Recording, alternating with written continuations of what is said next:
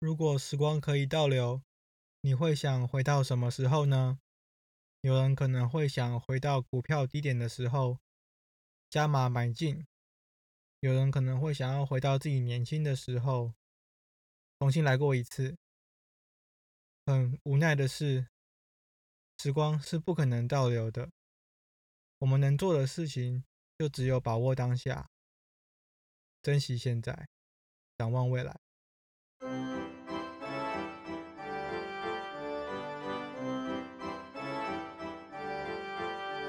各位听众朋友，大家好，欢迎来到奇人异事，一些你和我关心的事。我是奇人，一个住在旧金山湾区的爸爸，目前在西谷科技业工作，也曾在台湾职棒队奉献所学。这个节目会带大家从美国的观点出发，聊聊生活、科技与棒球。首先要再次感谢所有的听众们。对于本节目的支持，上一集的节目，也就是第四集，创下了有史以来最多的播放数。也感谢你的订阅，也感谢你在 Apple Podcast 上面对于本节目的 rating，也感谢你和我联络，提供本节目很多的建议。我始终相信，done is better than perfect。开始做，慢慢的进步，才有机会将这个节目做得更好。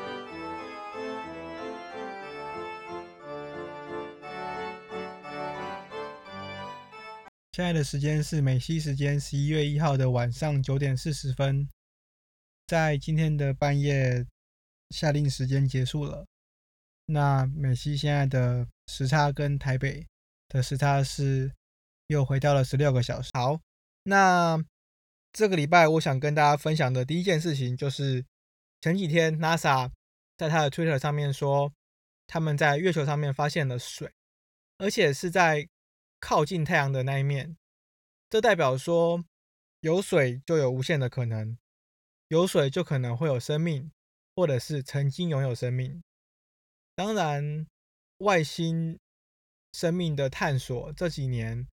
这几十年来说，自从人类可以登陆月球以来，嗯，已经是大家所讨论的最最为热烈的事情之一啊，还有很多很多的。新闻最近也有发生，譬如说，在中国，他们建立了一个天眼，那他们说他们透过天眼可以探测到几亿光年外的外星世界、外星生命。那已故的物理学家霍金曾经说过，千千万万不要去，不要去怒犯这些外，嗯，在外太空的生命，因为。地球只是太阳系中的其中一个行星嘛？你知道，在地球的太阳系中还有其他行星，包含比较可能有生命的金星和火星。那在太阳系以外，整个宇宙有太多类似太阳系的星系。目前我们没有办法去那些地方，只是因为我们的科技并不支持我们可以去到太阳系以外的地方。在目前为止，人类也只有登陆上月球过。而登陆上月球过也已经是一九七几年左右的事情了。那当然，嗯，在川普上任之后，成立了太空军嘛。二零一九年的时候成立了太空军。那包含今年的时候，SpaceX 由呃 Elon Musk 和 NASA 合作的呃 SpaceX 也成成功发射了呃太空人到国际太空站，然后。包括 NASA 也在今年的时候，也也发射了一个太空船要到火星上，那预计明年二月会登陆火星。所以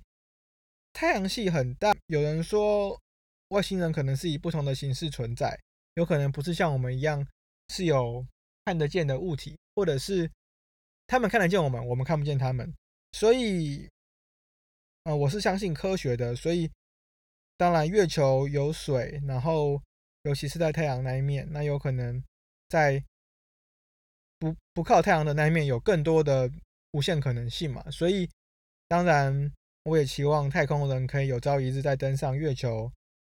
甚至火星。然后刚刚提到的这个太空军，其实在 Netflix 上面有一个影集叫做《Space Force》。嗯，我觉得大家有兴趣的可以去看，因为这个影集它非常的有趣，它讲到了很多，嗯，从从那个它有它是一季啊，然后总共十集，然后它故事非常简单，它是一个略带政治讽刺意味的喜剧，它其实并没有提到很多科幻的东西，所以如果真的真的你是一个太空迷的，那我是建议你去看更多呃太空相关的 YouTube 的频道。那这个这个节目它非常的有趣的是在于说，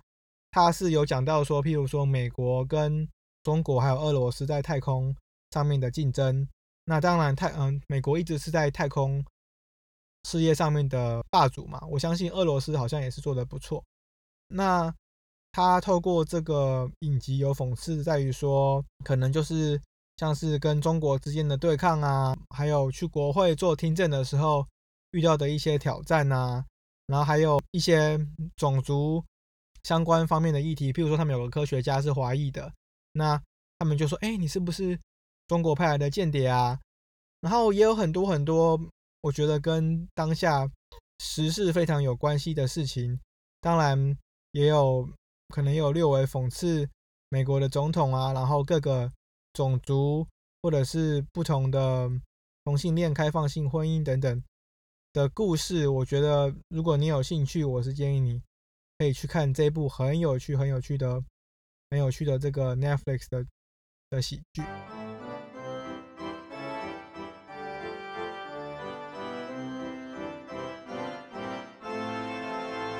再过一天多就是美国的总统大选了，这一次谁会选上，其实真的是没有人知道。在目前来看。两边的民调非常接近，然后这个礼拜最大的新闻，当然就是两边阵营在继续不停的相互对骂。川普说，美国刚创下了有史以来 Q 三最好的 GDP，那他当然的话他会把这件事情归功于他。那拜登就是继续在打美国的疫情嘛，因为。现在打开电视、打开新闻、打开报纸、打开社群媒体，你看到的都是 OK。美国的疫情多糟，美国的疫情多惨，又创下了史上最高，已经是今年从三月以来的第三波的疫情了。那当然，现在连欧洲也开始很惨。我看这几天英国、法国等等国家和城市也要开始封城了。那。有人说，换成拜登当总统了，他会把这个疫情控制的更好吗？我想这可能也是没有人知道的答案。但是拜登不断的强调他相信科学胜过于其他种种。但是我觉得，就美国人这种不喜欢戴口罩的个性，各个迹象种种显示，我是认为这个疫情可能不会这么快结束。这部分当然要讲到，呃，这次总统大选的几个关键点嘛。第一个就是疫情。那有人说，如果这一次拜登险胜川普，那就很要很感谢疫情的助攻。那如果拜登大胜了川普，那可能就代表了说，其实美国的民心思变。因为四年前川普击败希拉蕊，就是因为希拉蕊跟奥巴马是同属不同啊，希拉蕊跟奥巴马同属相同的政党嘛，所以大家可能。八年来又想要换了不同的政党当总统。你看，奥巴马之前是小布希嘛，小布希之前是克林顿嘛，所以都当了都当了八年的总统。但这次川普只当了四年，是否美国的民心就已经再换另外一个政党来做呢？我想再过一天多，希望答案就可以揭晓。因为，嗯，之前就有人问川普说，如果你输了的话，你会不会承认你败选？那现在又有新闻在说，如果川普发现了他看似要赢了，他就宣布他胜选。但其实你们也知道，美国的投票是可以提前投票或者是邮寄投票，所以这部分的结果可能不会那么早知道，或者是说，如果就是最后的选举人票很接近的话，那肯定是要经过仔细的。仔细的计算才能宣布这个结果，所以有可能礼拜二不会马上知道结果，甚至要更久，一个礼拜、两个礼拜都有可能。所以这次的总统大选的第一个最最受，就是我看民调上面写说最受大家关心的就是疫情。那还有一个很大家很关心的疫的部分是在于税改的部分，因为川普有说，不是川普，是另外一边拜登有说他要帮富人加税嘛，所以他很明确的在他的推特上面有说，只要是你年收入超过四十万美金，他就会帮你加税。那你赚越多，你就要付的税越多。你看像呃之前那个 Fifty Cent 就有出来说，以他的收入来讲，他要交百分之六十。那他可能就变成 twenty Cent，所以他那个时候就很生气，说他要支持川普。但是其实过了好像没几天，他好像又又有点后悔了。他说他 never like Trump。所以，呃，我想就是，毕竟拜登跟川普两个人吸引的美国的种族差很多嘛，像黑人大部分都是支持拜登，那女性也是大部分支持拜登。那有人说，川普是吸引比较多男人白姓的支持，男人白姓不是白人男性，对。那再来就是这个税改的部分，因为毕竟大家比较有感嘛，尤其是在呃戏谷这边，大家也知道收入是全美国数一数二高的，当然消费也是全美国数一数二高，所以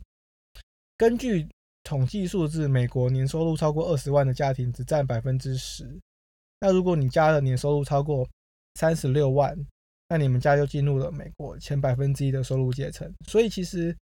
拜登这一次他说他要帮四十万以上的人加税，其实就只有克到百分之一的人。那为什么会这么多有钱人反弹呢？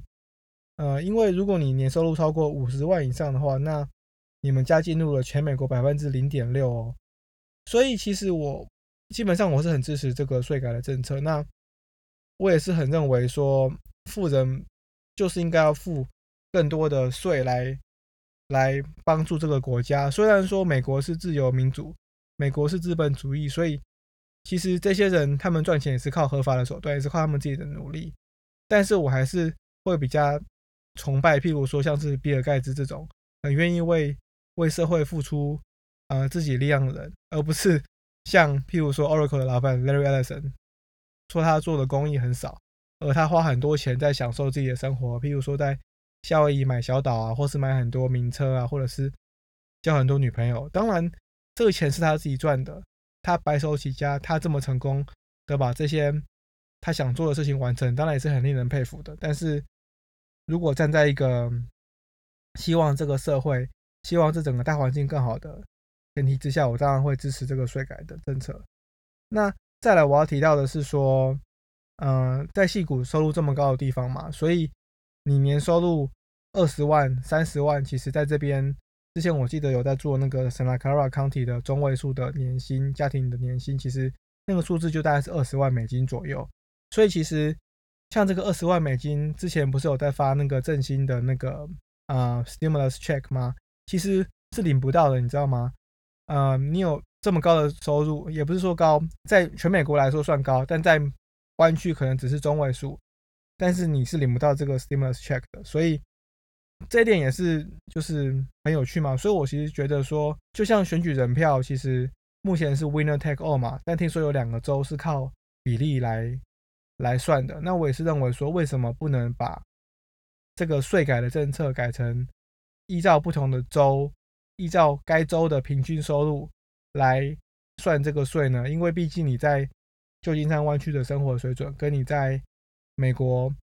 嗯，譬如说中部其他州的生活水准不一样。你在这边可能二十万只买到一间厕所，但你可能在那边二十万可以买到一间 house。所以这一次的呃总统选举非常竞争的非常激烈。那啊，当然，川普阵营会说新闻很偏颇，都在讲疫情的事情，都在讲对他不好的事情。另外一边的阵营可能会讲说川普一直在说谎等等的。但我是认为两边都有可取之处啦。那呃，我还是觉得拜登真的是太老了，七十八岁当总统，当晚都不知道几岁了，说不定贺锦丽真的变成总统，他会做的好或不好，嗯，就是该怎么说呢？毕竟我们选的是总统，不是选的是副总统。所以如果最后是平手的话，这个平手的平手的问题好像好像从来没有发生过。但是我上网查了一下，如果平手的话，就会发生所谓的全变选举。全面选举指的是说，美国因为总共的选举人票是两百六十九乘以二是多少？五百三十八张嘛，所以你要获得两百七十张选举人票，才代表你会当选。那如果最后两边阵营都获得两百六十九张选举人票的话，代表是平手嘛？所以会有所谓的众议院，众议院目前是民主党为主的阵营啊的国会，去根据每周的众议员去投票，但是每周的众议员投票的时候，又只有决定一张选票。就譬如说，该州你可能有七个共和党的。众议员，你有三个民主党的众众议员，那你投票结果可能会是共和党获胜，所以该州就会变成共和党的选举人票。所以即使在全国来说，啊，民主党的众议员可能比较多，但是换成美国五十州来讲的话，那可能并不会因为这样子而取得胜利。那副总统就变成共和党为主的参议员投票了，所以。这下去就会变得很复杂，所以有人说，其实这次总统的选举怕的不是啊，川普赢或是拜登赢，怕的是选举没有结果，然后拖很久，可能会影响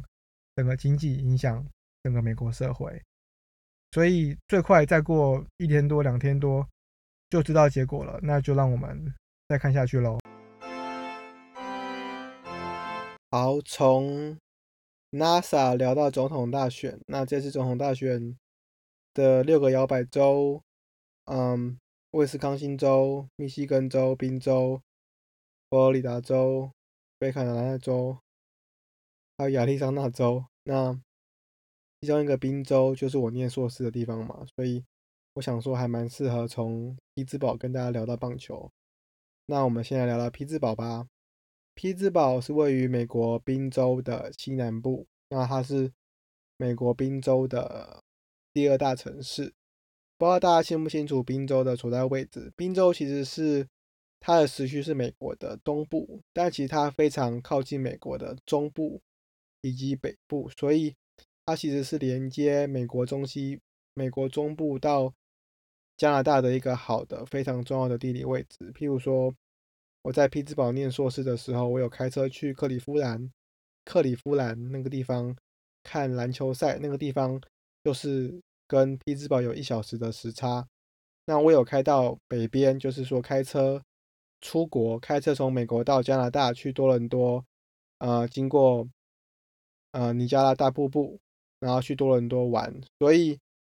匹兹堡这个城市，它以前是以钢铁，它以前有钢铁，有世界钢铁之都之称，但是在一九八零年代之后，它的钢铁业渐渐的淡出。现在转型为医疗、金融以及高科技。那其中当地最有名的学校就是卡内基美隆跟匹兹堡大学。那我之前硕士在卡内基美隆读的时候，他的创创办人 Andrew Carnegie，他他他就是以前的美国的钢铁大王嘛，所以他靠了钢铁赚了非常多钱，那也成立了这个学校。这个学校的校训就是 “My heart is in the work”，就是说。我全心全意投入在我的工作之中，所以在这个城市念书的时候，其实也是我二零一一年正式来美国的时候。虽然说在那之前我来过美国，但我都不认为那是我真的在美国居住过。所以我第一次从美国来到匹兹堡，应该说我第一次从美国从台湾来美国买单程飞机票。我以前从来没有买过单程飞机票，OK，所以。第一次来美国的时候，其实心里当然是很期待，但是也充满了恐惧。所以我记得那个时候从匹兹堡下飞机了之后，我要坐公车去学校嘛。那个时候因为我从来没有去过这个地方，所以内心其实是非常充满的有的没有。那当然当然知道我很喜欢棒球嘛，所以在匹兹堡的时候，我也去看了很多场棒球赛。那当然，呃，大家知道匹兹堡的棒球场 PNC Park。它是位于当趟的附近。那匹兹堡应该说它的人口组成，当然在黑人白人的比例上是绝对比我现在居住的加州还更高。所以我在念书的时候，其实我非常常去看棒，非常常去看棒球，我花了很多时间，利用课余或周末的时候去 PNC Park 看 Pirates 的比赛。那那个时候，当然最红的球星就是呃 Andrew，他的 first name 也是 Andrew，Andrew McCutchen。他后来甚至获得了国家联盟的 MVP。然后他也是一位黑人。之所以我要提到黑人，是因为有一次啊，就是在匹兹堡的 downtown 发生一件很有趣的事情，就是那个时候我一个人走在 downtown 嘛。那其实我之前就有朋友。嗯，被人就是说被人拿枪在背后指着抢劫。那我遇到的情形是更有趣，就是有一群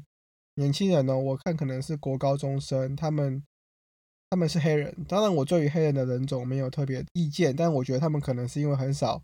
在匹兹堡看到华人，因为华人的比例在匹兹堡肯定是比我现在居住的加州还少很多，所以。他们就叫我 Jackie Chan，那我就觉得，哎，他们认识 Jackie Chan 哦，那我想他们可能也只认识 Jackie Chan 嘛，因为毕竟成龙是好莱坞的明星。那他们就说要跟我比功夫，那我当下当然就是笑笑的，因为我之前要坐公车回学校嘛，所以我也没有，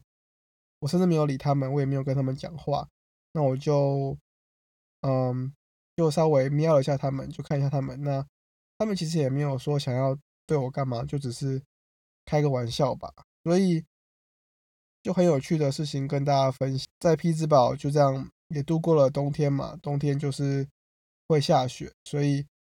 也是我第一个过过会下雪的城市。那当然，呃，当地呃毕竟是一个学术城嘛，所以其实还蛮充满学术浓厚的气息。那在那边念书的时候，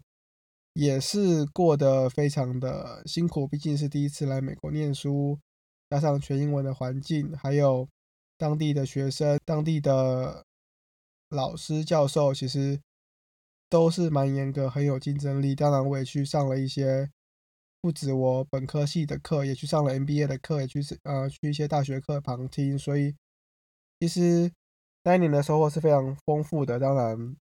也花了很多时间在看棒球了。好了。那我们就来聊棒球吧。上个礼拜就是世界大赛结束了嘛，道奇队获得了世界大赛的冠军。第五场跟第六场，我觉得很适合拿出来讲，因为第五场比赛其实光芒队输了，那整个世界大赛输掉的几率就非常高。因为你想想看哦，之前我就有提到说，第一场的关第一场比赛很关键嘛，第一场比赛道奇队获胜，其实胜的几率就已经百分之六十几了。那第五场再获胜。他获得冠军的几率也是百分之六，就像你在玩 poker 的时候，不知道大家有没有在玩 poker？就像你在玩 poker 的时候，你 preflop 拿到一个很好的牌，那你拿到很好的牌，你可能获胜的几率已经是百分之六七十了。那你在 flop 之后，你的牌又是很好的牌，跟上面的三张牌对上了，那你获胜的几率我看就百分之七八十了吧。所以在这第五场比赛的时候，发生了一件很。关键的事情就是道奇队发生了再见失误。那这个再见失误就是很有趣哦。那个时候光芒队还落后，还落后一分，如果没有记错的话。然后换上了这个代打者，他其实是呃板凳选手。然后他把球打上了中外野。那道奇队那个时候的中外野是 Chris Taylor，他基本上是一个工具人。那他把球啊，他那时候接球就很急很急。想要赶快赶快把球传到三垒的时候，他因此发生了接球的失误。那这个时候跑者已经准备要绕过三垒冲回本垒的时候，他赶快把球往本垒传。那那个时候一垒手 Max Muncy 在 cut off 的时候传到本垒的时候，捕手 Will Smith 因为太急了，要赶快去 tag 跑者，而他却没看到跑者其实在从三垒跑到本垒的时候摔倒了，所以。他因为这样的着急而造成了这样的失误，所以光芒队就获得了第五场的胜利。因为他很着急的要把球接到去 tag 跑者，但其实他连球都没有接到，所以在这个 play 中发生了两个关键的失误。即使是在大联盟最高的棒球殿堂也会发生这样的失误，其实就让非常多人讨论说：拜托，这个是中职还是中中系队水准嘛？所以。在这战之后，光芒队就起死回生了，有第六场的比赛。那当然，第六场比赛也是可以让人更加讨论。更多的部分是在于说，Black Snail 他其实一直投的非常非常非常的好。那到了第六局的时候，光芒队的总教练 Kevin Cash，呃，前几我就有提到说，我非常欣赏这位教练，因为他他非常的注重棒球科学，他非常的相信数据。当然，这几中早期的运动家队的魔球，到光芒队、道奇队、红袜队，甚至太空人队，他们都非常相信这所谓的呃科技数据野球，所以其实也都 work out pretty well。但是因为他相信数据，所以在第五局就把第六局，呃，Black Snail 投完了五局，在第六局就把 Black Snail 即将面对 Mookie Betts 的时候把他换下场，因为 Mookie Betts 已经准备第三轮跟他对决了。但其实你要注意哦，那个时候 Black Snail 只投了七十几球，那前两轮其实 Mookie Betts 都是被 Black Snail 三振的。Mookie 是 Mookie Betts 是位非常好的打者，所以根据数据统计，他可能会想要不想要让 Mookie Betts 在第三轮再面对 Black Snail，所以他当机立断把他换下来。但是在换上了中继投手 Anderson Anderson 其实在今年的季后赛每次出场都有失分，所以在当下选择相信数据，而非透过一些传统的教练的经验或者是直觉判断的这一点，就是赛后其实当下就受到大家非常。广泛且热烈的讨论，包括我一位好朋友，呃，前大联盟选手 Lars Anderson，他就提到说，其实他也是非常认同科技野球的，但是其实他认为科技野野球的存在是要跟教练们的经验跟思维并存的。现在很多教练，如果你不相信科技野球，你就会被淘汰，因为毕竟大数据的守备布阵、大数据的投打对决。大数据的等等帮帮助了投手跟打者的训练上进步的非常非常多。在这个情形之下，你该不该换头，其实也是要综合一些教练以及选手当下的状况以及经验去做判断的。不然你就请一个 AI 机器人当总教练不就好了呢？当然，我们还是要相当认可光芒队这支。大联盟团队薪资倒数第二的球队，其实道奇队可能两个选手，譬如说 Clinton Kershaw 跟 Mookie Betts 加起来的年薪就已经大过光芒队的整体年薪了，所以他们可以把球队打到世界大赛，已经是非常难能可贵的事情了。所以聊到这边，其实我觉得就可以再接着聊台湾大赛了，因为。台湾大赛到今天为止已经打完了第三场比赛，那目前是一比一，就是中信兄弟跟统一狮队目前前两场比赛打完，打成了一比一平手。那其实我没有特别支持哪一队，但是我其实本身非常希望看到中信兄弟获得冠军，并不是因为我支持中信兄弟队，而是因为我认为在台湾的棒球、台湾的赛制底下，因为台湾目前是。分上半季、下半季各六十场比赛嘛，但是其实常常看到球队，譬如说今年的同一支队，上半季基本上在摆烂，那摆烂了六十场比赛之后，下半季才开始找一些比较好的羊头，然后帮助球队获得下半季的冠军，打到了最后一场比赛才拿下下半季的冠军，得以跟中信兄弟争总冠军。那在这样的赛制底下呢？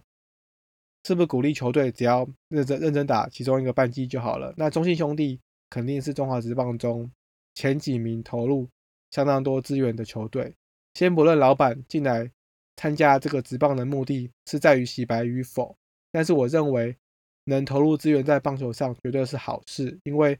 中信兄弟不论是在二军农场的养成，你看，呃，第二场比赛包括新秀岳振华在总冠军战第一。第二个打席就打出全垒打，那他只是今年才十九岁的年轻小将。那包括二军的养成，中信兄弟的先发九人中，其实许许多多选手都还非常年轻。当然，统一狮队也有他们的可取之处，譬如说他们的外野三帅，他们的年轻选手也是非常多有潜力的新秀。但是我认为中信兄弟可以拿到年度战绩第一名，绝对是有他们的这几年投入的资源，包括林月平就是统一狮总教练也有提到说，统一狮可以跟中信兄弟比的，就只有在于说他们教练团的经验，因为中信兄弟的后勤这些勤收防护团队绝对都是。包括整个后勤的资源补给上，二军农场的养成绝对是比同一师在好很多很多的。所以在这边，呃，我是想要提到的，就是说，一个球队可以拿到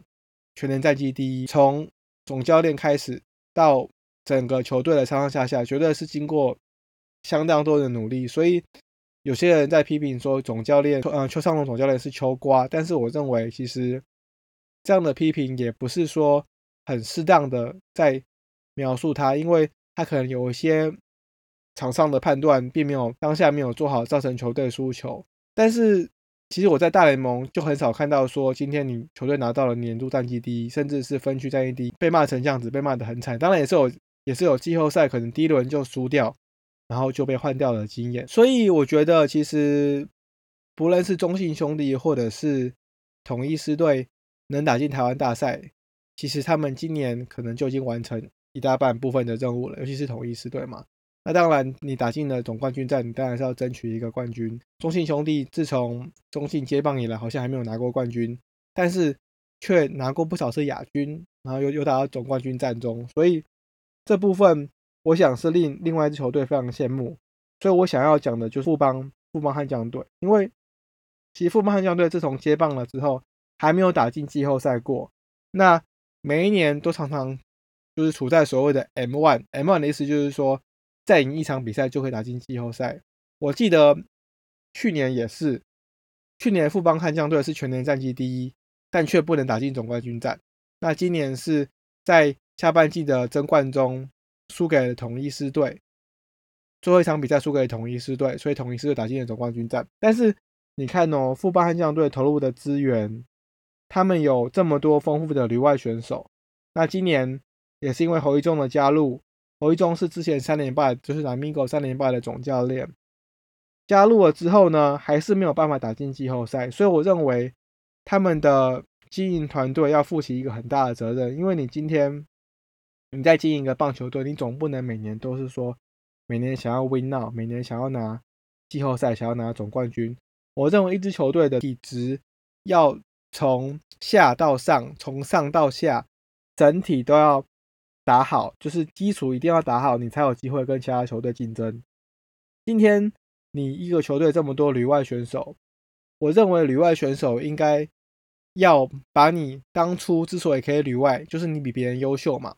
你比别人优秀，你才有机会旅外。就像你出国念书一样，你有机会出国念书，可能代表你某某方面的程度比。在台湾的人好，当然我也认为很多在台湾的人很优秀。但你既然今天可以出来打球，你今天可以出来国外，大部分是美国嘛？你可以出来美国，这世界上最优秀的人才竞争，最优秀的棒球人才竞争，你当然是要把你看到的东西带回台湾嘛？你不能说回台湾之后，你再搞小派系，你认为你比别人厉害？讲难听点，你如果比别人厉害，你现在就在大联盟打球了，你不是在中华职棒打球。这部分我认为经营团队今年当然是有进步，有下定决心。譬如说发生了胡金龙事件，他们就马上让胡金龙不能没有球打，甚至连二军的球都没得打。但是我认为团队分工，从团队的资源整合去对决所谓的所谓的传统的守旧的思维，从大数据开始，你就要开始对球队的训练。加以分析，加以了解。举例来说，好了，我今年看到一个新闻，他说张进德就是今年季中才加入富邦悍将，他以前都在美国打球，他最高成绩到三 A。他说他对于侯一中总教练说，他对于投手不熟悉，所以他现在只能打 DH。好，你今天第一轮选进了，花这么多钱选进的选手，就他竟然只能打 DH，他不能当捕手，那你就要摆一个另外一个落棒当捕手。但是你副帮悍将已经很多 DH 了，蒋志贤可以打 DH，高国辉可以打 DH，胡金龙本来也是打 DH，那你既然又选了一个 DH 进来，如果他只能打 DH，他就不适合在第一轮把他选进来了。那你为什么球队的勤收、球队的数据分析不能给张进德利用这个时间让他了解中华职棒的打者？中华职棒你今天对手也只有三队，三队打者可以几个？一天先发九人，了不起上来十几个人嘛。所以这部分我认为绝对不是一个借口。那当然，中华职棒现在可能还没有开放捕手护腕。当然，未来如果捕手护腕这部分开放了之后，我相信你透过这方面的数据分析，绝对没有理由说 OK，我对于打者不熟悉，所以我不能当所谓的捕手，先发捕手。那再来就是说，在台北，嗯，这么大一个城市，你一支职业球队打出一个那么那么差的成绩，我相信绝对是。对于台湾的棒球界、台湾的体育界，不是一个好事。我们这样分析来看好了，富邦悍将的优点可能是在于旅外，那可能是在于他的教练厉害嘛。但是他的缺点太多了。第一，他的牛棚的深度不足，过度依赖一两个投手、两三个投手，对于整年下来，绝对是会把选手插坏。你看后半后半段，啊，去年表现这么好的救援投手陈宏文。就开始表现的不稳，那搞得何中走教练他没有可以用的牛棚之兵。他以前在拉米狗，现在的乐天，他可以从农场上面拉很多潜力新秀上来，譬如说廖建富啊、陈晨威啊、林立啊等等这些非常优秀的年轻人可以拉上来可以补。但是富邦悍将没有嘛？富邦悍将的平均年龄已经三十几岁了。他们依赖的那些中心打者高国辉、蒋志贤，甚至林哲轩，都已经是三十几岁在走下坡的选手了。所以农场的深度不足，本土选手的不足，你之前几年选秀所选进来的选手养不起来，包括申浩伟第一轮选进来的选手，杨敬豪第一轮选进来的选手，都造成。跟别队相相比之下，今天花这么多钱选下的选手的养成，从选秀开始的分析到养成都不如其他各队，所以我认为唯有你可以把这个球队从重新，也不用说整个砍掉重练，但是你要把这个球队重新的仔细分析，说你什么地方需要重新来过，譬如说不需要的选手，你就可以把他球员交易。你可以想办法让他慢慢的由年轻人上来接班。那你农场的养成上，你一定要把这些年轻选手视为你球队未来的重要的战力。你不能总是依赖着现在这几个旅外回来的选手。那你在选秀上，你要针对不同的守备位置，你要怎么样去慢慢的把你的守备位置深度图建立起来？这部分我相信这几年你看了这么多美国的棒球，譬如说我刚刚提到的光芒队，他的团队薪资只是全大联盟的倒数第三，他却可以打进世界大赛。那你今天如果一个球队花了这么多钱，你是不是不是应该把它花在该花的位置上、该花的地方上，让你这个球队可以为这个城市打出一个好的成绩？我相信唯有你今天可以投入这方面的资源，吸引不同领域。不同专业的人才加入体育界，你才有机会，这整个体育产业提升，你才可以把这个球队的战绩提升，那你一定可以吸引更多球迷进来。所以以上大概是我的一些想法。我想现在夜已深，已经快半夜十二点了，尤其是今天又提前了一个小时，不然现在其实应该已经十二点半。其实我也老实说，我也不知道这个 podcast。之后会可以以每周的方式呈现，或是每两周的方式呈现，或者甚至每三周，或是这是最后一集，我都不知道。但是我只希望我可以再跟大家多分享我的一些想法。谢谢大家，谢谢你的收听，拜拜。